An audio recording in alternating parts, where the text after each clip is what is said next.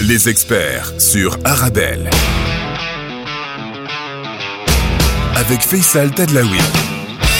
Bonjour à toutes et à tous et ravi de vous retrouver comme tous les jours entre 17h et 18h sur Arabelle, l'émission qui est le Thalys entre Casa et Bruxelles, enregistrée à moitié à Casa, moitié à Bruxelles. Et là, ces jours-ci, je suis à Bruxelles. Euh, Et puis vous pouvez réagir, vous le savez dès à présent, sur nos numéros WhatsApp en, Belgique au 080, hop, en Belgique au 0488 106 800. Vous pouvez nous envoyer un WhatsApp audio ou un petit message écrit. Et si vous nous écoutez au Maroc en podcast, eh bien vous nous envoyez un message sur le WhatsApp marocain 06 2004 2005. Voilà, vous n'avez pas le choix et vous avez aucune raison de ne pas le faire puisque vous avez les deux numéros en Belgique et au Maroc. N'hésitez pas à réagir et surtout n'oubliez pas, pas que dès demain vous pouvez retrouver cette émission en replay si vous l'avez pris en cours de route ou si vous voulez la réécouter. Aujourd'hui, on va parler bah, de l'école. Hein, de la formation. Et puis ce qui va être sympa c'est qu'on va en parler ici bien entendu ce qui est disponible en Belgique mais aussi faire un petit parallèle avec euh, le Maroc. Et aussi les étudiants qui veulent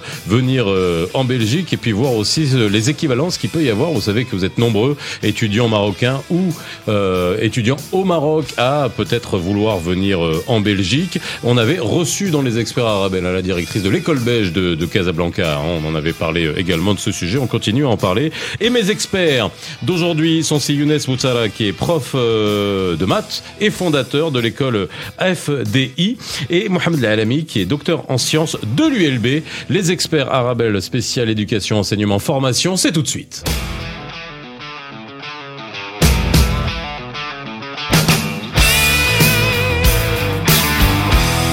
Bonjour tout ravi de vous retrouver comme tous les jours entre 17h et 18h euh, sur Arabelle, sur le 106.8 à Bruxelles et puis en podcast euh, sur les bonnes plateformes de podcast si vous nous écoutez euh, au Maroc et puis partout ailleurs dans le monde. Mes experts du jour, si Younes Boutsala, comment ça va?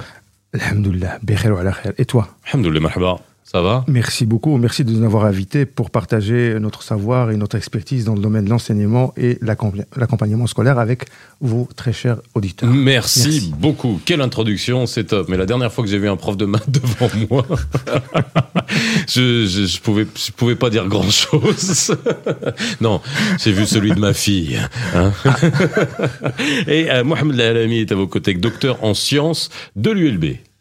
Effectivement, c'est Faisal. Merci pour l'invitation. Franchement, on est ravis d'être avec vous aujourd'hui et euh, j'espère que ça va apporter plein, plein de choses, évidemment, pour euh, nos auditeurs et nos auditrices. Et ben Merci voilà. beaucoup. Et en plus, vous reviendrez parce que c'est un sujet qui, euh, voilà, n'est pas n'est pas figé dans le temps, mais ça va nous permettre de, de vous connaître. Et vous savez que dans les experts, on vous ramène les experts et on vous les ramène encore une fois pour euh, répondre aux questions que vous pouvez nous envoyer. Je vous le rappelle, numéro belge 0488 106 800 et le numéro marocain euh, 06 2004 2005 et tout ça, c'est sur WhatsApp. Donc vous pouvez envoyer un WhatsApp audio ou écrit avant qu'on commence quoi que ce soit. Je peux pas avoir euh, quelqu'un qui s'appelle Younes ou Si Mohamed et que je ne parle pas de l'équipe nationale de foot. Alors. Si Oui, si. Sir Sir Nijan.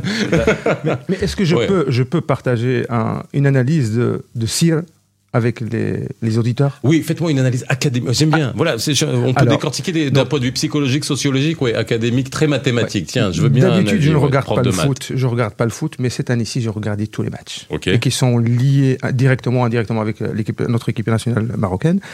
Et quand ils ont gagné contre les Espagnols, j'ai pris mon djembé et j'ai fait un rythme Ouais. dans lequel j'ai fait cire comme on le fait dans les gradins au terrain. Ouais. Et c'était pas principalement pour l'équipe nationale, je dirais c'était 25% pour l'équipe nationale. Et les 75%, Et, et les pourquoi 75%, c'est pour les étudiants, pour les élèves, qu'ils soient issus de l'immigration ou pas, pour leur dire, sire, ça veut dire beaucoup de choses. Ça veut dire go, vas-y, vas-y, tu peux y arriver. Vas-y, rêve grand. Vas-y, mets les choses en place parce que tu es capable d'atteindre tes objectifs.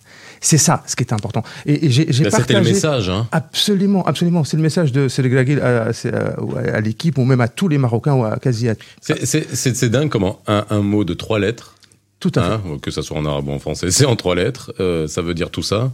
Si on prend du, du japonais, il faut une phrase de, Tout à fait. il faut une phrase de 3 mètres pour dire un mot. Mais là, c'est super ça. Ah oui, j'ai- partagé cette vidéo. C'est pas la première fois que je partage des vidéos avec euh, avec euh, les jeunes au Maroc ou ici. Bon, comme tu le sais ou Monsieur Abd- Abdelkhadir le sait, je suis sur un projet au Maroc. Et quand je partage une vidéo, bah, toutes les vidéos n'ont pas, n'ont pas toujours atteint 1000 visions. Cette vidéo, en trois jours, il a atteint 1000, 1050 ou 1040 visions. Ah oui, mais parce que là, tout le monde est, tout le monde est encore, euh, voilà, dans les étoiles. euh, on a Dans l'émotion. dans l'émotion, dans l'émotion, et, on espère que l'émotion va, va, va durer euh, encore une fois. Si la l'ami, Tout à fait. vous, moi, moi, comment vous avez vécu voilà, ça moi, moi, je, voilà, je voudrais, à travers cette émission, faire un clin d'œil à mes deux fils, Reda et Amine. Mhm. Voilà, ça me fait chaud au cœur, parce que bon, ce sont euh, deux garçons euh, qui sont nés ici en Belgique, et c'est la première fois, et je pèse mes mots, Ouais. je vous assure, où je les ai vus dans un état euh, de de- d'euphorie. Euh, d'euphorie, d'ailleurs, euh, ça reste entre nous. Il y a un des deux, je ne dis pas lequel, Oui. il a pleuré. Voilà, il a pleuré Bah, de joie. Ouais. Puis quoi, Et le on- papa a pleuré Eh oh, avec lui. On a tous pleuré, J'ai- hein. J'ai pleuré avec lui. Alors, je vois qui c'est. Nous devant le nous devant le Portugal, on a on a pleuré, mais c'est sorti tout seul et tout le monde. hein, on, on a tous regardé ça ensemble. On était à Casa. Alors Ouais. si vous imaginez à Casa comment c'était, on a regardé ça dans un dans dans un bar, un café. C'était juste c'était juste incroyable. voilà. fait, bon, l'émotion était là et c'était euh, quand même assez incroyable. Ben, voilà, faire le parallèle comme comme vous l'avez dit avec. euh, euh, une carrière, euh, savoir en s'engager sur une voie, ça c'est toujours extrêmement compliqué pour des étudiants, pour des jeunes. On peut commencer par le commencement parce que c'est ça qui est- qui est intéressant. Et on verra. Hein. Puis, moi j'ai une fille qui est en première et c'est compliqué de savoir euh, pour elle de savoir ce qu'elle va faire après. Ensuite ça c'est toujours compliqué l'orientation et après être sur la bonne voie. Mais avant euh, juste parler de l'école FDI. Qu'est-ce que c'est l'école FDI Alors, l'école FDI, c'est une structure de soutien scolaire que j'ai créée il y a 16 ans et basée sur deux objectifs principaux. Première chose, la qualité de l'enseignement. Deuxième chose, la réussite personnelle de chaque élève. Mhm. Et, et alors, et, et tout ça a, sur plusieurs axes. Plusieurs axes. Plusieurs axes, pardon. D'abord, le soutien scolaire. Mhm. Donc, on a une sorte d'école de devoir, on soutient les élèves pendant les vacances, on les aide à trouver une orientation scolaire, à les coacher de façon éducative. Deuxième axe, ben, on les prépare pour les examens, que ce soit des examens de fin d'année ou que ce soit des examens du jury central. Le jury central, ici, c'est, c'est plutôt le ministère de l'Éducation qui organise des examens Ouais. pour ceux qui n'ont pas de diplôme. Et alors, on les prépare pour euh, le CEB, c'est le certificat d'études de base, euh, le CESS, le certificat d'enseignement se- supérieur- secondaire supérieur. Et on les prépare également pour les examens d'admission. Par exemple, les examens d'admission universitaires, ce sont des étudiants, par exemple, qui viennent du Maroc ou du Pérou ou, de, ou du Gabon, qui n'ont pas d'équivalence ou qui, qui obtiennent une équivalence qui ne leur permet pas de poursuivre des études euh, de type plan. Et on les prépare pour ces examens-là pour qu'ils puissent avoir une équivalence totale, pour qu'ils puissent faire tout ce qu'ils veulent comme études universitaires. Et puis il y a le GMAT qui ouvre les portes pour les universités internationales, l'examen d'entrée pour la faculté de Polytechnique, l'examen d'entrée en médecine. Ça, c'est le deuxième axe. Troisième axe, on, on forme les profs dans la partie francophone. Donc on est partenaire avec les, les deux organismes, l'IFPC et l'FCC, qui sont reconnus par le ministère, la Fédération Wallonie-Bruxelles, qui les finance. Et nous, on est un sous-traitant pour la formation des profs pour toutes les applications Office 365. Et on a des formateurs qui sont euh, experts et certifiés TOSA. TOSA, c'est un système de certification français et qui certifie comme quoi nos formateurs sont des experts en la matière. Et toutes ces formations-là, on peut le faire en distanciel. On a déjà formé des étudiants en Suisse, des étudiants au Pérou, des Marocains en distanciel sans les avoir jamais vus. D'accord. D'accord en, en- en vrai. Et ça, tout ça, ça c'est l'école FDI. On a rajouté à ça il y a deux ans, on a acheté une franchise et on est les seuls à l'avoir ici euh, en Belgique, euh, le Brain Zap ou le Brain Alex. C'est un système ou, un- ou un- ou une conception de comment euh, aider les jeunes qui, sont, qui ont des difficultés d'apprentissage, comme le, TDAH ou donc les, enfants qui ont des troubles d'apprentissage ou des troubles d'attention avec ou sans hyperactivité. Eh ben, on a un programme qui les accompagne. Alors, moi, euh, merci hein, d'avoir présenté tout ça. Je vois que c'est vraiment euh, tout un, tout un dispositif euh, extrêmement extrêmement complet. J'aimerais juste revenir aujourd'hui à euh, l'époque. Vous qui êtes prof, hein, euh, je vais pas vous demander votre âge, mais vous avez quand même de la bouteille hein, dans le dans le dans le métier. Est-ce qu'on est à une époque, on va dire, où euh, l'apprentissage, l'enseignement euh, doit être complètement différent avec des générations qui sont ultra digitalisées, ultra numérisées, avec un, un mode euh, d'utilisation des technologies et un temps d'attention qui a extrêmement diminué. Est-ce que ça, on doit le prendre en compte? C'est quoi vos constats par rapport à, à- à, on va dire, à- aux enfants d'aujourd'hui? Alors, si je peux me permettre, voilà. Donc, euh, c'est une très très bonne question. Pourquoi? Parce qu'on assiste actuellement à un choc de génération. Ce choc de génération, je pense que l'écart entre nous et nos parents, et l'écart entre nous et nos enfants, l'écart entre nous et nos enfants est beaucoup beaucoup plus grand que l'écart entre nous et nos, et nos parents. Moi, personnellement, j'ai vécu euh, une vie scolaire euh, au Maroc, donc j'ai fait mes études au Maroc. J'ai eu mon bac Où ça? euh, à Fès. À Fès. Voilà. Donc j'ai eu mon bac à Fès, et puis euh, voilà, j'ai fait des études Donc, ça ou le bled à Naoud le Bled. Voilà, si bah, voilà. Non, Oud el Bled voilà, et fier de De Fès et- aussi D'origine. Ok. D'origine. Et fier de l'être à ces faits. Fier Bah, de bah, l'être, voilà, voilà. Je... Et puis je me suis dirigé vers des études universitaires. Et euh, voilà, j'ai réussi mes études universitaires à la faculté de Fès. Mhm. Et puis, bon, j'étais encore jeune, hein, j'avais euh, à l'époque 21 ans, et je me suis dit, qu'est-ce que je vais faire? Continuer au Maroc, c'est très très compliqué, évidemment. Après une licence en sciences, je me suis dit, bah, je vais tenter ma chance euh, en Europe. Enfin, c'était très compliqué à l'époque. à l'époque. Ouais. Voilà. Euh, les choses se sont très bien déroulées pour moi, heureusement. Voilà, je suis arrivé ici euh, en Belgique dans, au début des années 90 et des années 90. Euh, J'ai entamé euh, une formation à l'ULB pour faire ce qu'on appelait à l'époque une licence spéciale, pour pouvoir, on va dire, valoriser le diplôme marocain. Malheureusement, ça ne devait pas être, parce que bon, on était formés, mais très très bien. Ouais. Mais le problème, théoriquement, le problème qu'on avait, c'est le, pro- le côté pratique. Ouais, la On déconnexion pas, voilà, la entre l'université, la faculté Voilà, et, le, et le terrain et les entreprises. Et c'est-à-dire c'est un grand sujet, on va en parler, à notamment au Maroc euh, aujourd'hui. Donc c'est un gap entre la formation théorique et la formation pratique, malheureusement, et on la constate toujours, évidemment, hein, la recherche scientifique au Maroc. Il y a encore beaucoup, beaucoup, beaucoup de choses à faire. Ah, c'est pas beaucoup de choses à faire. C'est euh, faire. un des parents pauvres du Voilà, Maroc, on est, on exactement. est tous d'accord Et là-dessus. ça, la recherche scientifique, il n'y a rien à faire. hein. Il faut un financement. S'il n'y a pas de financement, forcément, la recherche ne va pas avancer.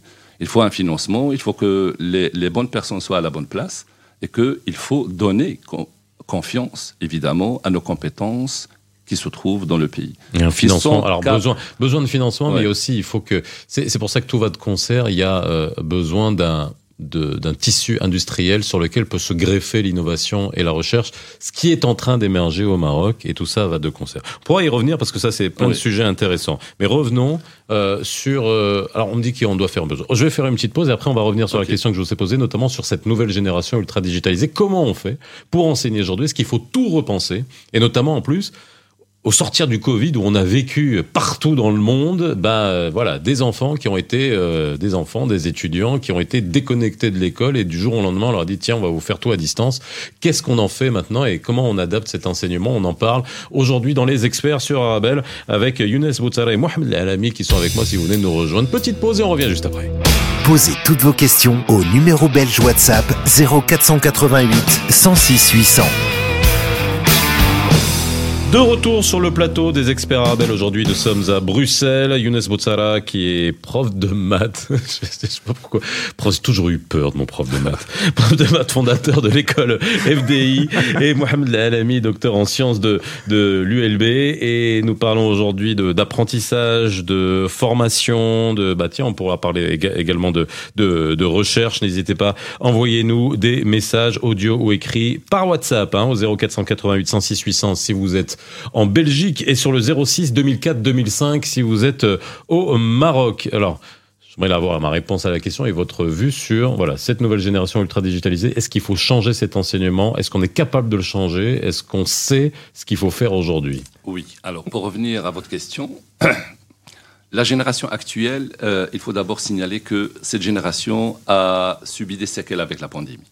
Et ça, c'est quelque chose qu'il faut absolument tenir compte. On les sent aujourd'hui? On les sent encore aujourd'hui. D'accord. Pourquoi? Parce que l'enseignement classique s'est transformé du jour au lendemain Ouais. en enseignement distanciel, où l'enfant est resté chez lui, à la maison, devant son PC, en train de suivre un cours qui est donné par un professeur.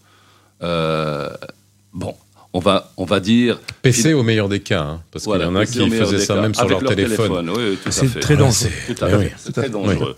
Donc, à un certain moment, je pense que euh, beaucoup d'élèves ont été un petit peu euh, perdus, perdus dans ce chemin d'apprentissage. Et quand on a repris les, les cours d'une façon, euh, on va dire, classique, Mhm. en présentiel, on a constaté que certains élèves ont subi, ont subi des, des dommagements euh, psychiques, ont subi des dommagements carrément, ils ont décroché.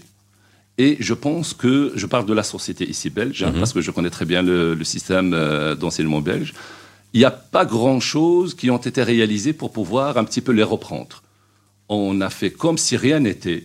Et puis on a repris les cours d'une façon tout à fait normale, sans tenir compte.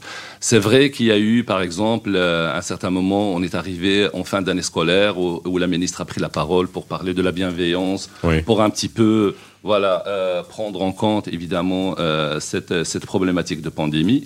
Mais je pense que le problème, le problème, le cœur du problème n'a pas été résolu jusqu'à actuellement. Voilà, on a mis euh, des outils numériques euh, au bénéfice des apprentissages.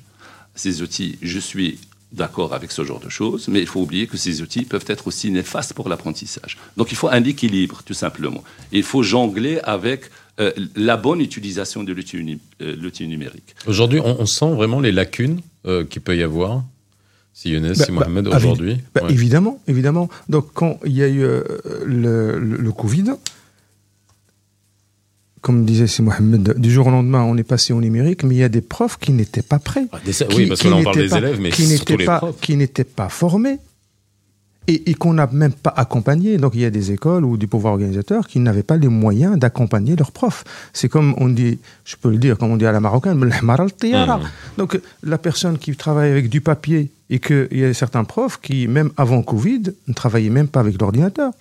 Moi, j'ai une fois où j'arrive dans une école, je suis un prof nomade, hein, et j'arrive dans une école où il n'y avait pas de listing d'email. C'était en 2015-2016, avant les attentats de 2016. Donc, il y, avait des profs avant Covid qui n'étaient pas euh, des, des- des fanatiques de, de l'ordinateur, qui n'utilisaient même pas l'ordinateur, qui ne savent même pas comment l'utiliser. Et du jour au lendemain, ils devaient assumer un cours en distanciel. C'est comme si on, les a, on les a privés de leur manière d'enseigner. Donc vous imaginez le prof à qui on enlève sa manière d'enseigner, on lui dit enseigne, mais pas avec ta manière. Du jour au lendemain. Ça veut dire qu'il devient un prof qui n'a aucune façon, aucune compétence à partager avec les élèves. Et donc aujourd'hui, est-ce que on prend le recul et on se dit, bon déjà au-delà des lacunes, parce qu'on a, a vécu le Covid, ça s'effra ça, ça s'estompera un jour ou l'autre, hein, mais euh, est-ce que par contre, est-ce qu'on a radicalement changé? Est-ce que les élèves aussi, non seulement avec le Covid, mais ceux qui arrivent et qui naissent avec ces appareils et avec une manière d'ingérer de l'information qui est complètement différente de la nôtre lorsqu'on nous, on nous bourrait le crâne. En tout cas, moi, je, je suis dans du, je suis issu du système français, hein, éducation euh, française. J'ai pas vécu le- l'école publique marocaine, mais la mission, la mission, la mission entre guillemets, euh, entre guillemets française, où euh, beaucoup de parents disent que c'est dépassé, qu'il y a un moment il faut euh, aménager en fonction justement de ce qu'on peut avoir comme comme outil. Vous, êtes d'accord avec ça? Est-ce qu'il faut aujourd'hui re- vraiment rechanger, re- repenser toute la pédagogie à, la lumière de tous ces outils digitaux? Je pense que re- re- réfléchir, d'abord prendre le temps de réfléchir pour essayer de trouver une bonne pédagogie qui jongle entre l'utilisation des outils numériques et l'enseignement classique. Ça, c'est très important. Euh, que l'enseignement classique, classique, je pense que c'est quelque chose qui est caduque pour l'instant. Ça y est, c'est dépassé. C'est voilà, on, on vit en 2022. Je pense qu'un prof qui va donner son cours sous forme ex cathedra, où il va juste se mettre devant ses élèves et demander à ses élèves de de de de de- de- d'écrire, De, de, prendre noter et de après on fait une interro le lendemain. Voilà, c'est ça. Je pense que on- on- c'est dépassé ce genre de choses. Par contre, euh, je suis persuadé que d'autres qui vont m'écouter vont dire je suis pas d'accord. Non, non, ça reste toujours le, le meilleur moyen de transmettre le savoir Mhm. euh, aux élèves. Non, l'outil numérique c'est quelque chose qui est devenu indispensable. Indispensable si je prends l'exemple des sciences. Les sciences, c'est quelque chose qui est vivant. On doit montrer aux élèves, on doit faire des expériences. Alors le problème, dans certaines écoles, euh, ils sont hyper équipés avec des laboratoires où l'élève doit peut pratiquer. Et d'autres écoles, ici en Belgique, où il n'y a rien. Alors, Quand je dis rien, ça veut dire même pas une pipette, même pas euh, un, un minimum du minimum concernant un- un- un- du, du matériel de laboratoire. Bah, on va pas les priver quand même d'une formation aussi pratique, ces élèves. Ben, on peut apporter une formation scientifique, expérimentale, en utilisant les outils numériques. Voilà, pour ce genre de choses, il faut le faire, c'est important. La, la science, c'est c'est du vivant. hein, c'est quelque chose qui est dynamique, c'est pas quelque chose qui est statique. hein, ça évolue. Il faut évoluer aussi avec la science. Hein, c'est pas quelque chose. Les notions des années 80 ne sont plus les notions de 2022, 2023, parce que voilà, la, la science avance à grands pas et il faut avancer avec la science. Le problème, malheureusement, c'est la formation des enseignants. Oui. Alors, cette formation des enseignants, c'est quelque chose qui est vraiment qui apporte un peu de tort. Pourquoi? Parce que euh, un prof qui est euh, formé et qui a suivi des études universitaires dans les années 80 et qui exerce toujours aujourd'hui, je pense qu'il donne malheureusement toujours un cours de sciences des années 80. C'est-à-dire? C'est-à-dire, euh, je- vous voulez des exemples concrets? Oui, ben moi je me rappelle de mes cours, mais c'est euh, ouais. On disait qu'un calamar, il arrive en blouse blanche, euh, quoi. Ouais, mais le- le- Ça encore, c'est du pratique, ça va. Oui, ça c'est plus pratique. Moi, je parle de voilà de, de- des savoirs scientifiques. Les Oui. savoirs scientifiques, c'est quelque chose qui, qui évolue du jour au lendemain. Même moi, qui voilà, j'ai exercé, j'ai eu la chance de faire d'exercer la recherche à, à l'université de Bruxelles, où, euh, où, où j'ai travaillé dans un laboratoire de recherche. Mhm. Si on, on, on, laisse un peu tomber la recherche juste quelques mois, on est dépassé. Alors, si c'est des années, bah, est, on- fini. oh, oh, on est mort, c'est Mhm. fini, c'est fini. Et, et les jeunes ne demandent que à leur transmettre tout ce qui est actuel, innovateur, qu'est-ce qu'on a découvert, qu'est-ce qu'on peut faire, qu'est-ce que la science peut apporter. Et puis surtout, surtout, c'est Mohamed, Oui. c'est donner du sens. Les Oui. élèves ont besoin de ça et ils le demandent. Quand on donne un cours de mathématiques, Oui. où je prends un exemple de donner les paraboles, ben, qu'est-ce qui nous empêche à montrer un pont arc Oui. qui a une forme de parabole à ces élèves-là et comment on le passe d'une photo ou d'un d'un modèle schématisé à, un- à, à une photo réaliste. Oui. Donc, donner du sens, ça, on- je pense qu'on perd de plus en plus ça. Et puis, l'outil numérique et informatique donne, nous donne les moyens de faire ça. Alors pourquoi on ne veut pas sortir de cette espèce de dogme qu'on peut avoir? Alors, je prends l'exemple français, je pense que la Belgique est, est plus, on va dire, un peu plus pragmatique que le système euh, français, parce que c'est vrai qu'on est sur des dogmes d'apprentissage, qu'on a l'impression qu'ils sont déconnectés un peu de peut-être de la de la réalité, ou essayer de faire le pont justement. Voilà, vous me parlez d'un- d'une parabole et puis de l'illustrer avec son son application concrète euh, dans la vie de, dans la vie de tous les jours. Est-ce que euh, c'est c'est une espèce de voilà de, de dogme qu'il faut pas qu'il faut pas auquel il faut pas toucher? Parce que c'est quoi? C'est sacro-saint l'enseignement? On veut pas se dire qu'on est rentré de plein pied dans une ère très rapidement qui euh, qui fait changer le on va dire les l'ouverture et la manière avec laquelle on, on accueille Mais les enseignants, ils sont déjà réputés, ils n'aiment pas trop le changement. Elles Donc, sont quand- réticents. Ils Ça, sont très réticents. Très réticents. Donc, et alors quand ici, on est en train, en Belgique, on est en train de travailler sur le tronc commun, le pacte d'excellence, le numérique, le Covid, euh, les enseignants pensent qu'on leur demande trop de choses. Alors du coup, ça freine certaines avancées euh, au niveau de l'utilisation du numérique ou, ou avancées au niveau de, de, de tout ce qui est projet euh, d'établissement, euh, le, le contrat objectif et tout Ouais, le tralala. Tout Quoi. à Donc, fait. euh, Oui, tout à fait. Et, et- et ce changement, c'est fait ça aussi, ça demande des moyens. Oui. Ah, il faut mettre les moyens. Donc voilà, euh, un pays qui veut entièrement re- re- remodeler, refaire euh, le système éducatif, il faut mettre beaucoup de moyens sur la table pour le faire. Il y a des exemples, par exemple, euh, tout ce qui est Canada, pays scandinave, où euh, on fait l'éloge évidemment de Oui. ce genre de système éducatif, mais c'est parce qu'ils ont travaillé ce genre de choses. Mais ils ont aussi fondamentalement basé euh, leur euh, système sur des compétences auxquelles on n'accordait pas d'attention avant. Tout à fait. Que ça soit euh, l'empathie, que ça soit les soft skills, que ça soit Tout la fait. Manière de, de se comporter en société, et puis après, Ouais. rajouter des briques de savoir sur ces bases. Et- mais, ça, finalement, c'est juste un, une inversion de, de, pourquoi, de, de paradigme. Quoi. Oui, et aussi la formation des enseignants. Par exemple, un, un prof euh, dans un pays scandinave, un prof de maternelle, Mhm. Il est de formation universitaire. D'accord. Ah, ça change Ouais. tout. Ah bah oui, ça change tout, oui. Énormément Oui, ça de change choses, tout. Ne parlons pas du primaire, du secondaire, universitaire. Mais déjà, un prof de maternelle, il a un diplôme universitaire. Donc, c'est quelqu'un qui est vraiment formé. et il a les outils, évidemment, de transmettre ce savoir. Et il sait comment le faire. Il sait comment le faire. Donc, je pense que la, la formation des enseignants, ça reste quand même quelque chose qu'il faut absolument revoir. Alors, euh, les difficultés d'apprentissage. Donc là, on a parlé du numérique de cette période Covid. Est-ce qu'il y a des difficultés particulières? Justement, vous, vous êtes dans une école de, de soutien. Donc vous voyez arriver, j'imagine, des élèves qui ont soit des difficultés d'apprentissage, soit des lacunes dans certaines, dans certaines, dans certaines matières. Mais est-ce qu'il y a euh, aujourd'hui, justement, le système dont on parle donne lieu à des difficultés particulières où on est euh, comme, euh, on va dire, euh, comme euh, moi, j'avais, euh, moi quand j'étais en, troisième ou en quatrième, moi j'avais des problèmes en maths qui se sont estompés après en seconde, mais on n'arrêtait pas de me dire, ouais, les maths, les maths, les maths, les maths. Finalement, il a fallu juste le déclic en, en seconde ou en première pour que j'y arrive. Euh, Ou, ou l'époque aujourd'hui, justement, avec tout ce qu'on vient de dire, suscite des difficultés d'apprentissage chez les, chez les élèves? On, on peut, on peut parler des élèves qui, qui, qui ont parfois des difficultés dans l'une ou l'autre matière et comme les mathématiques te font peur, alors on va parler Me faisait, me faisait, ça y est, c'est- fini maintenant. c'est- et- et les mathématiques me font peur maintenant quand je dois calculer mes impôts, mais sinon c'est pas là. Mais J'espère que tu n'as pas transmis ça à ta fille. Euh, Ça doit être génétique. Ah, non, non, non, non. Alors tu, tu ne, tu ne l'envoies FDI, hein, on s'occupera d'elle. Ça marche.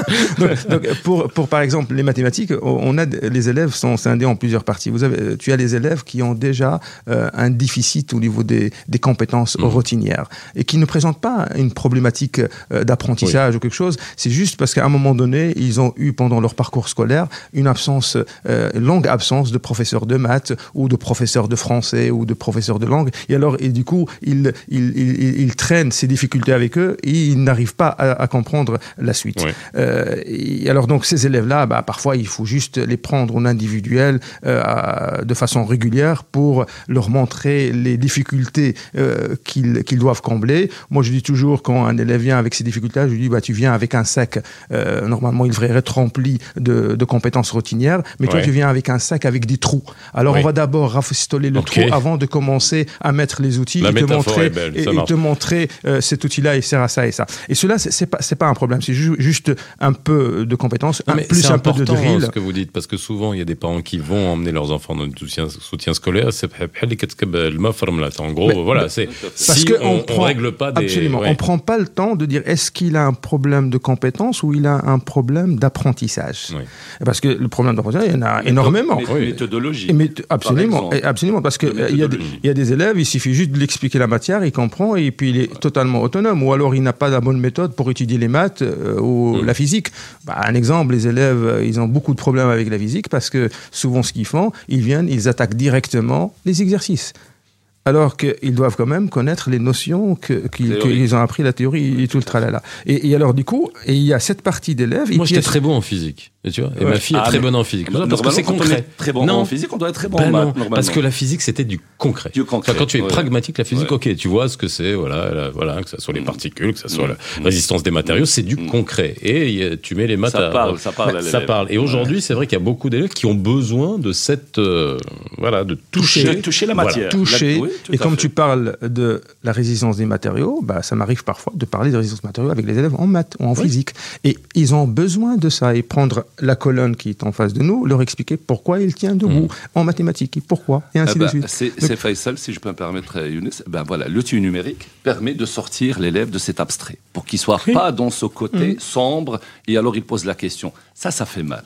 Croyez-moi. Absolument. Pourquoi Alors, quand l'élève pose cette question, pourquoi on nous enseigne cette discipline Oui. À quoi ça sert Ah oui, mais ça Ah c'est bah, on c'est aujourd'hui ce que que- ah, tous les, les élèves les enfants, Oui. les, les- les Ça- ados, ça va nous surtout les ados, nous demandent ça. va nous Ouais, ça veut dire quoi Eh ben, Quand on pose ce genre de questions, je pense qu'il y a quand même voilà, euh, beaucoup, beaucoup de travail à faire avec ces élèves. Parce qu'on est là devant eux, et c'est à nous, évidemment, de leur donner le goût, l'intérêt, et aussi mettre en lien avec la vie quotidienne, comme tu viens de dire. Il faut enseigner en mettant un lien avec la vie quotidienne. On apprend ça parce qu'on aura besoin de ça, pour ça, pour ça, pour ça, pour ça. Mais si on ne fait pas le lien, bah, Et, puis donner, donner du sens. Et puis là, je sens. termine et puis je te passe la parole. Euh, quand on donne du sens et on fait le toucher, comme tu disais Mhm. toi, Faisal, On organise, nous, un atelier par mois pour les élèves qui préparent le CEND, donc le certificat d'études de premier degré en deuxième année. En juin, ils ont des examens en sciences, en maths, en néerlandais et en français. Et on organise chaque un samedi, un samedi du mois un atelier de sciences. L'atelier prochain, ça va être le système respiratoire. On va venir avec des cœurs, des vrais cœurs, Oui. avec des poumons. On a un écran 3D, ils vont voir la circulation euh, de, de l'oxygène dans les poumons, ils vont toucher les poumons, ils vont sectionner les poumons. Et là, ils vont toucher, ils vont comprendre qu'est-ce que c'est. D'accord? Et ça, c'est hyper important. Donc, je reviens dans les, trou- les, les difficultés d'apprentissage et les troubles. Non, on va faire une petite pause et après on revient sur les difficultés d'apprentissage. Euh, voilà, moi aussi les maths, c'est juste le temps hein, qui, quoi je les utilise aujourd'hui. On parle de formation d'enseignement euh, d'apprentissage avec Younes Boutsara qui est fondateur de l'école FDI, Mohamed Lahamlemi qui est docteur en sciences euh, de l'ULB. Euh, on fait une petite pause et on revient juste après dans les experts. Posez toutes vos questions au numéro belge WhatsApp 0488 106 800. De retour sur le plateau des experts Arabelle, si vous venez de nous rejoindre, on parle de d'enseignement, de difficultés d'apprentissage, de soutien scolaire, on va parler d'orientation, ça aussi c'est important, et puis on va aussi parler de ce que vous faites avec le Maroc, parce qu'il y a, il y a quand même aussi euh, euh, un projet, ou alors vous allez nous en parler. Hein. Younes Boutsara est avec moi aujourd'hui, prof de maths, qu'est-ce qu'il y a Pourquoi Qu'est-ce qui se passe? Non, On ne cache rien dans cette émission, hein. vous êtes filmé, hein, donc si vous faites un signe, moi je le dis à l'antenne. hein. Prof de maths, fondateur de l'école FDI, euh, et Mohamed Alami, docteur en sciences de l'ULB. Euh, votre école, elle est ici, elle est à Scarbeck? Oui, on a Ouais. une antenne, deux antennes à Scarbeck Ouais. et une à Forêt. Ok.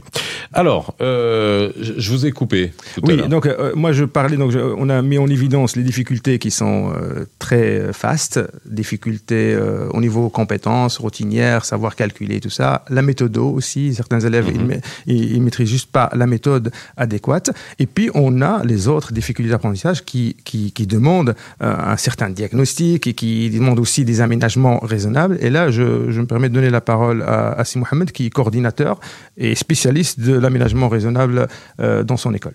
L'aménagement raisonnable. Oui, voilà. Donc Ah, ok. ça, c'est euh, quelque chose C'est quoi qui ce est- concept? Voilà, le concept. Alors, le concept, c'est que la difficulté d'un élève, ce n'est pas juste un problème de méthode de travail ou bien d'acquisition de savoir, Oui. mais c'est parce qu'il a des troubles. Mhm. Des troubles qui sont liés, par exemple, à euh, une dyslexie, Oui. une dysorthographie, Mhm. une dyscalculie. C'est pas l'élève, il, il- voilà, il fait pas d'efforts, mais c'est parce que c'est plus fort que lui.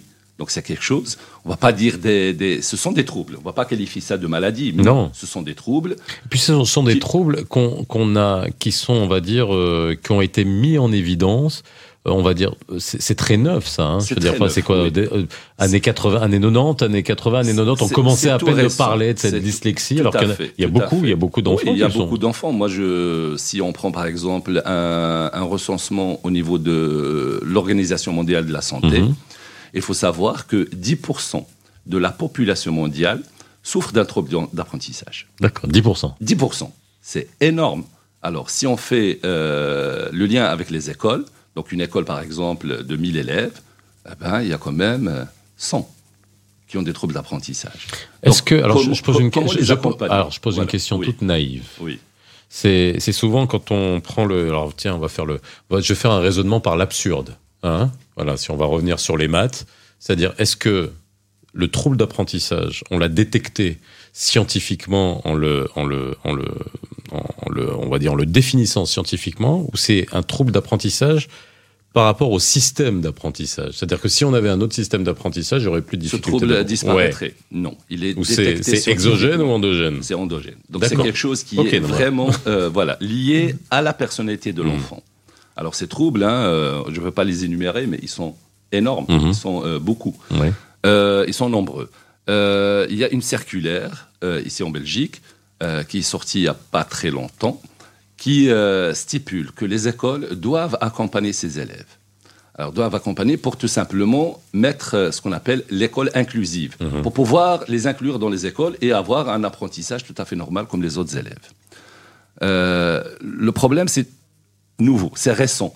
Donc, il y a, ça, ça demande encore, à ces facile, les moyens Oui. encore. Donc, il faut mettre, évidemment, des, des gens compétents qui comprennent ce que ça veut dire un trouble d'apprentissage et donner l'information au euh, corps professoral pour dire que cet enfant, c'est non, non, c'est pas parce qu'il ne sait pas calculer, non, parce qu'il a un problème de dyscalculie. Ah, c'est plus fort que, que lui. Comment l'aider? Mhm. Alors, parmi les aménagements, si tu permets, je peux Oui. juste rapidement les, les rappeler. Donc, euh, on peut mettre, par exemple, c'est ce qu'on appelle les aménagements raisonnables. C'est, par exemple, un temps supplémentaire pour les évaluations. Mhm. Ah, le- une, une interro, je pense qu'on est tous parlé- passés par euh, un stress d'un, d'un examen ou d'une interro de maths ou de Mhm. physique ou de chimie, euh, mais l'élève n'arrive pas à finir. En Il une n'arrive pas à heure, finir en une en heure, bah, voilà. euh, bah, on peut mettre un temps supplémentaire pour l'enfant. Moi, les Voilà. moi, les des moi, il y a juste les 4 heures de philo, je les finissais en une demi-heure. Hein. C'est pas compliqué. hein. Il y a ce qu'on appelle aussi la vérification de la, de la, de la compréhension des consignes. Mhm. C'est pas que l'élève n'a pas la bonne réponse, Ouais. mais il comprend pas le sens de la question. Ouais. Donc, on peut lui expliquer. Et c'est vrai que parfois, Oh, oui. c'est vrai que pas même je les lis encore aujourd'hui quand je, je vois ce que fait ma fille dans les devoirs, etc. Des fois, euh, Compliqué. C'est compliqué. ouais, c'est ouais, limite à comprendre quoi. Je- Surtout- moi, moi, je me mets euh, Oui. Il y a, Ouais. question courte, il y a question longue. Oui. hein. On peut, par exemple, noyer le, le- le cœur de la question dans des phrases et des phrases, Ouais. et l'élève n'arrive plus à dégager l'essentiel du superflu. Absolument. Il y a du superflu à l'intérieur. En maths, on a parfois des problèmes quand problème en français Ouais, et on doit le résoudre résoudre en mathématiques. Ouais. l'énoncé est écrit en français. ouais. Euh, Moi, j'ai un exemple. Je donne une question dans laquelle je dis j'ai euh, on dispose de un millier de mètres de barbelés. Un millier de mètres de on barbelé. l'écrit en français. Oui. L'élève ne voit pas que la longueur est égale à 1000 mètres.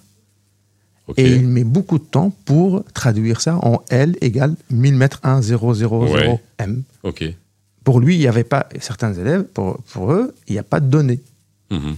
Alors qu'il y a une Parce qu'il n'y a pas de mais- données chiffrées mais- mathématiquement mais parlant. D'accord. Différemment, absolument. différemment. Ok. Ouais, Ouais. Alors, il y a les relances attentionnelles, par exemple. Il y a beaucoup d'élèves aussi qui souffrent de ce qu'on appelle le trouble de l'attention. Oui. Ah. Mhm. Ah, le trouble de l'attention. euh, Et, je- et qui aujourd'hui, j'imagine, s'accentue, non et non qui pas. s'accentue. À, à cause justement à de. cause, Oui, voilà. ah, Mais exactement. on peut y remédier avec le programme Brainzap. Voilà. Que Parce que là, on fait le focus. expliquer. Le focus. Tu, tu- tu- tu peux expliquer. Oui, c'est quoi ce programme Bah, c'est- comme un entraînement, en résumé, hein, c'est Ouais. un entraînement aux musculation pour le cerveau. Donc on va, on va, l'élève, il va faire des exercices de, de chiffres, des exercices de forme, pour surtout entra- l'entraîner à faire le focus sur quelque chose, Mhm. à se concentrer. C'est tout simplement ça. Oui, c'est tout. Et alors on utilise ce- tout, tous les jeux, les calculs, euh, l'ordinateur, des applications. Mais c'est un programme qui est assez, assez cadenassé et protégé, bien entendu. Nous, on a, dû acheter la, licence. Comment, juste, alors là, on parle de la concentration. Et, ça, encore une fois, je montre les smartphones.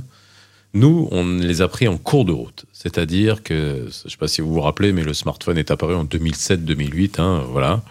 Et, et donc là, c'est devenu notre disque dur externe. hein. Mhm. C'est-à-dire qu'on prend Hash Google quand on va aller chercher une information, on n'a plus besoin de mémoriser les informations. Mais nous, on a quand même, on est d'une génération, on a eu à apprendre à mémoriser des numéros de téléphone. Hein, avant, je ne sais Oui. pas si vous en connaissez un à part le vôtre. Vous me dites Et- combien de et- et numéros encore, et et encore. Est-ce combien de numéros de téléphone vous connaissez vous Vous avez mémorisé? Est-ce que la mémoire aujourd'hui c'est un véritable problème C'est on ne l'utilise plus aujourd'hui? Et donc nos enfants et les enfants d'aujourd'hui qui ont grandi avec ça, qui naissent, qui imaginons ceux qui sont nés euh, génération 2010, ok, qui ont 12 ans aujourd'hui, comme une de mes filles, qui ont grandi avec ça, avec ça entre les mains, et avoir l'habitude d'aller chercher directement une information parce que bah, on n'a pas besoin de l'apprendre. Est-ce que ça, on le prend en considération ou on va faire en sorte comme si ça n'existait pas et, euh, et, et comment on fait justement pour remuscler le cerveau? Ou alors on va accepter que le cerveau va avoir une configuration différente dans les, dans, dans Alors, les, pour les générations à venir. on peut faire avec. Donc Ouais. euh, moi, je suis partisan du fait, à l'examen de physique ou de chimie ou de maths, je pense pas que tu serais pas d'accord avec moi, c'est de donner des formulaires, leur donner même les livres Mhm. ouverts. Parce que le savoir est tellement vaste. Et puis chaque jour, on découvre des choses. Donc il faut que les élèves sachent, sachent chercher l'information. Mhm. C'est ça ce qu'on doit apprendre à, nos- à nos élèves. Comment chercher l'information? L'information est là. Oui. On dit le hash Google, Mhm. on tape, mais les- la plupart des élèves ne savent pas Mais chercher la bonne l'information. information. Absolument, Parce ne que sur savent Google, pas il y a de chercher. tout. Oui, Ah, il Tout faut à fait. savoir. Alors, alors, pour la, la musculation du cerveau, bah, c'est vrai qu'il faut l'entraînement. Ce qu'on a, on, on est au total déficit, c'est que les élèves, ils, ils bossent de moins en moins. Et notre cerveau, il y a une partie qui s'appelle la partie procédurale, la mémoire procédurale, qui est musclée rien qu'avec le drill. Oui. Et il y a des parents parfois qui disent non, moi j'ai pas envie que mon enfant fasse 30 exercices. Mais je suis désolé, il faut qu'il fasse le drill. Sans ça, on ne peut pas maîtriser les mathématiques.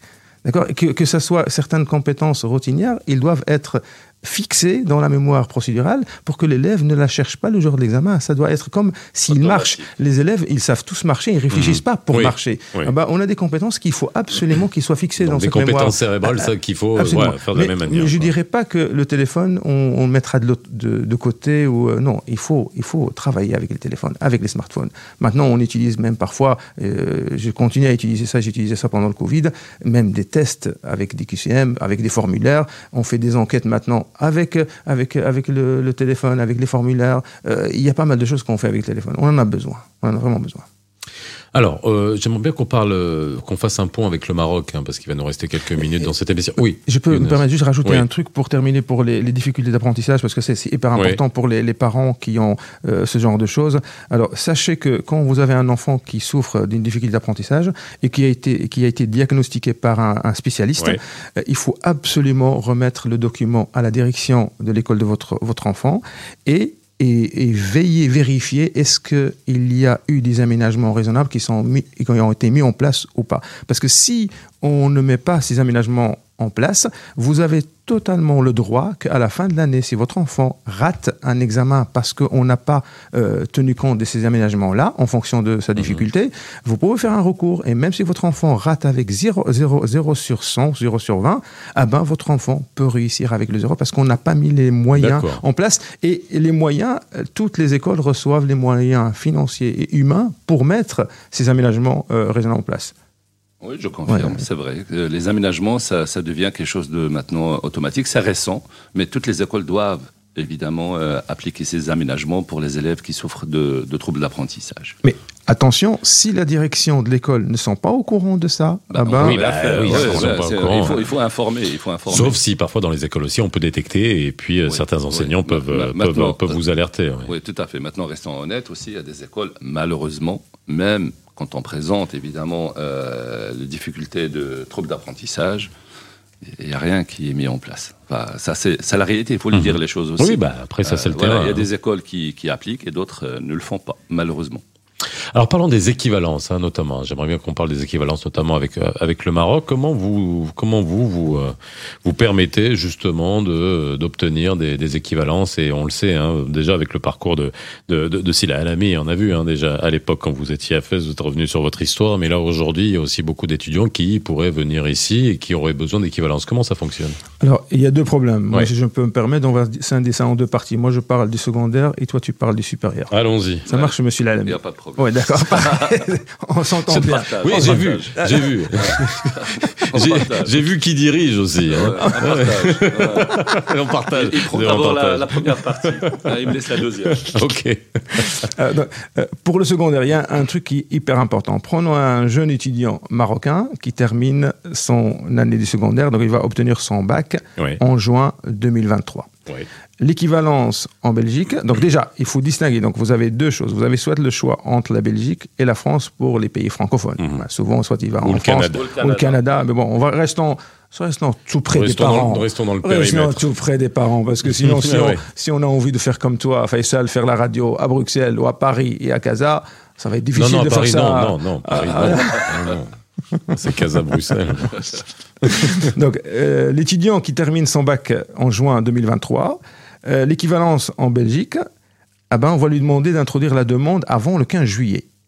Donc, ce qui veut dire que l'étudiant marocain n'a pas vraiment le temps d'avoir son diplôme original, alors qu'il Oui. doit Ah normalement bah non, fournir le diplôme original. Alors, on se calme, il faut tout simplement, dans ce genre de cas, une vous attestation de prenez, réussite, tout vous simplement. prenez l'attestation de réussite, vous prenez le Ouais. relevé de notes qu'ils doivent être certifiés conformes à la, à la commune ou à la mairie ou à la baladia ou la, je ne sais pas, à la préfecture, et vous envoyez tout le dossier à la communauté française, donc au service de l'équivalence, par envoi recommandé. Mhm. Et alors, et là, vous- automatiquement, ils vont statuer sur votre, votre, votre demande et ils vont vous donner une équivalence provisoire. Cette équivalence provisoire va être valable jusqu'au mois de mai 2024, D'accord. en attendant que l'élève ou l'étudiant fournisse le diplôme de baccalauréat original. D'accord. Ça, c'est très important. c'est la procédure Parce que, à exactement, respecter. et, et il faut absolument... Oui, ça, il faut pas l'oublier, hein. N'attendez pas le 14 pour envoyer votre recommandé. Plutôt, dès que vous avez les résultats fin juin ou début juillet, je ramasse les papiers, je fais les copies conformes, les, j'envoie ça par envoi recommandé avec accusé de réception, comme ça vous C'est- êtes tranquille. Je, je rajoute que cette, da- cette date d'échéance est très très importante parce que si on la dépasse, bah voilà, on va pas On perd une le année. dossier, on perd une année. Voilà, mais ça c'est important. Merci de le souligner parce que c'est vrai qu'au Maroc aujourd'hui, c'est euh, ceux qui partent de l'enseignement. euh, alors on part de l'enseignement euh, d'école publique marocaine, on est bien d'accord? Ou alors vous parlez du bac marocain, ou alors des bacs euh, issus du, de- des autres systèmes aussi euh, privés, enseignement euh, type français, etc. Peu importe. Donc, du moment que c'est un baccalauréat qui a été donné à l'étranger, Oui. il doit passer par l'équivalence. Même, même un bac français. Euh, bac ça dépend. Si c'est un bac français obtenu en Belgique ou à l'étranger. Bac français au Maroc. Au Maroc, bah, il doit introduire Il la demande d'équivalence. Mais ça ne veut pas Voilà, dire, c'est ça veut important. pas dire que l'équivalence va être refu- euh, le diplôme va être refusé Non, ou pas. mais Donc l'équivalence c'est va- une procédure. Absolument. Soit on peut, on peut dire, bah, imaginons un étudiant, un Kazaoui ou là, quelqu'un de Mohammedia Mhm. ou là de Fès, Oui. qui veut venir étudier ici, faire médecine, il va introduire la demande et c'est possible qu'on va dire tiens, non, non, non, toi, tu ne peux pas poursuivre des études supérieures de type plan. Mhm. C'est-à-dire on, on le bloque. D'accord. Alors à ce moment-là, qu'est-ce qu'il faut faire? Bah, Pas de panique. Vous tapez écolefdi.be, vous nous téléphonez, on vous donne tout le moyen pour vous passer un examen d'entrée. Euh, mais non, mais, mais, Ouais, mais c'est bien. mais, ça. mais voilà, donc sachez qu'il y a, donc sa- sachez qu'il y a, donc un bon élève, un bon élève, un bon élève qui a bien réussi son bac, il peut se préparer pour un examen d'admission en plus ou moins deux mois. D'accord. Ou alors, il peut faire aussi euh, un, un DES, c'est un diplôme d'aptitude d'enseignement supérieur. Ah ben, un DES, il va passer juste deux examens de son choix, soit maths et français, soit euh, maths et sciences, ou français et sciences. Ça c'est pour le secondaire. Tout à fait. Alors, C'est là le- La pour- suite. pour, pour- pour le, bah, le supérieur, c'est plus important que Ah le oui. secondaire. quoi. Hein, Parce que voilà, c'est vraiment euh, hein, le, le dernier, on va dire, le dernier parcours Oui. hein, dans la vie euh, d'un étudiant. Ah bah, c'est toujours le même système. Il faut passer absolument, évidemment, par ce service d'équivalence. Mhm. Alors, ce service Là d'équivalence. j'imagine que c'est plus compliqué. C'est peu compliqué parce qu'il faut aussi, bon, ça dépend des filières, ça dépend Ouais, des bah options, voilà, donc c'est quelque chose de très très complexe, Ouais, ouais. très complexe. Mais je pense que la première démarche à faire, c'est d'abord de contacter directement l'université. Donc, par exemple, euh, quelqu'un qui, euh, moi, je prends un rentrer à exemple, l'ULB. qui veut rentrer à l'ULB, Ouais. je vais prendre euh, mon exemple à moi, que il est formé voilà avec une licence en biologie, il veut faire des études en bio, biochimie, biologie Mhm. moléculaire, etc., etc. Mais il doit contacter le service, ah, carrément le service de l'université, pour pouvoir un petit peu voir avec eux si un prof est prêt à l'accueillir évidemment dans son service. Et après, la procédure d'équivalence reste toujours valable. Et Mhm. après, il peut toujours évidemment s'occuper de, de ses papiers. Mais je pense que le premier contact avec le prof qui va abriter l'étudiant dans son service, c'est quelque chose qui est obligatoire et très important. Je peux Oui, souligner, rappeler juste les documents parce qu'il y a certains étudiants qui peuvent se poser la question tiens, quels sont les documents exacts que je dois mettre dans l'enveloppe et l'envoyer au, au service d'équivalence Donc, pour l'équivalence du baccalauréat, vous avez besoin donc de votre vos relevés parce que vous n'aurez pas le temps d'avoir votre baccalauréat. Ouais. Si- Sinon, si vous l'avez, vous pouvez l'envoyer. Et Vous devez l'envoyer, envoyer l'original. Hein. N'ayez crainte, puisque vous envoyez ça avec recommandé, avec acquisition réception, soit, et puis les envoyez-le avec Amana et tout le tralala. Donc, sécurisez l'envoi. Donc, votre diplôme, si vous l'avez, et alors les relevés de notes euh, une copie de votre carte d'identité, d'accord, ou alors votre extrait d'acte de naissance, et une lettre de motivation, et vous trouverez euh, un formulaire de motivation qui se, trouvera, qui se trouve sur le site de l'équivalence, euh, le service d'équivalence euh, belge. Il y a alors un, un document assez important, parce qu'au Maroc, on le donne, et ils le demandent ici aussi. C'est parce que les Marocains le demandent, alors les Belges, les Belges le demandent, c'est la preuve d'accès d'accès aux études supérieures. Donc c'est comme une autorisation comme quoi vous êtes apte, mais je pense que c'est une formalité administrative au Oui. Maroc. hein. Donc ça, ce document-là, il faut le fournir. Et sans oublier le dernier point, le virement de plus ou moins 150 euros qui doit être envoyé tout de suite le 1er juillet ou le 2 juillet pour que ça arrive avant le 15 juillet. Voilà, Voilà. vous avez aucune raison de rater ça parce que maintenant vous avez toutes euh, les procédures. Merci Sim de nous avoir donné tous, tous les documents, mais on, on les remettra hein. quand on postera l'émission. Je remettrai ça sur sur les euh, sur les réseaux sociaux. Dernier point pour qu'on clôture l'émission, l'orientation. Ça c'est un vrai. Est-ce que là aussi c'est un vrai souci l'orientation? Quand je dis souci, ça peut être soit euh, un souci, soit un challenge, mais c'est souvent un souci parce qu'aujourd'hui, euh, voilà, on a, on a souvent des problèmes à savoir comment orienter Ouais, des étudiants. Alors, Ouais. que ça soit au niveau du secondaire, je vais prendre. euh, Si, si ma fille écoute l'émission, elle va m'en vouloir parce que j'ai parlé d'elle, mais bon, j'ai pas dit ton prénom, ma chérie. Mais euh, c'est vrai qu'elle est en première et elle sait encore, elle est encore, euh, voilà. Et ce qui est normal, on n'a pas encore, je veux dire, aujourd'hui compris que c'est aller sur des voies qui sont euh, aussi tôt dans la vie Est-ce que c'est normal et comment on fait justement pour pouvoir orienter efficacement? Alors, pour orienter effi- efficacement, alors il y a deux choses. Alors, soit on suit la carrière d'un parent. Hein, voilà. Ouais. C'est très simple, ça. Ça, c'est, ça, c'est la plus simple. Ouais, ça va être compliqué. Mais euh, ben, sinon, il y a, ici en Belgique, il y a beaucoup euh, d'opportunités, évidemment, concernant l'orientation scolaire.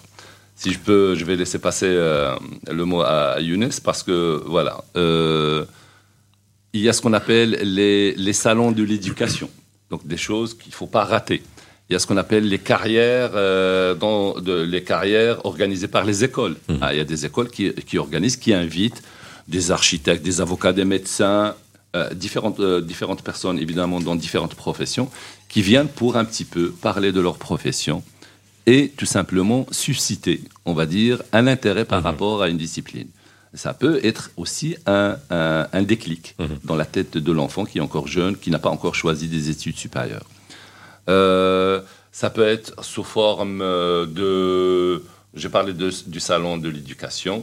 Ça peut être aussi euh, les portes, ça c'est très important, les portes ouvertes qu'organisent les universités. Par exemple, l'ULB, euh, si je prends l'ULB comme exemple, chaque année, ils organisent des portes ouvertes destinées spécialement aux élèves du secondaire, 5e et 6e secondaire, où ils les invitent carrément à venir pour assister à des cours, hein, pour voir comment ça se passe. Comment ça se passe un cours à l'université? Bah, C'est fort différent, évidemment, avec un amphithéâtre, avec beaucoup d'élèves.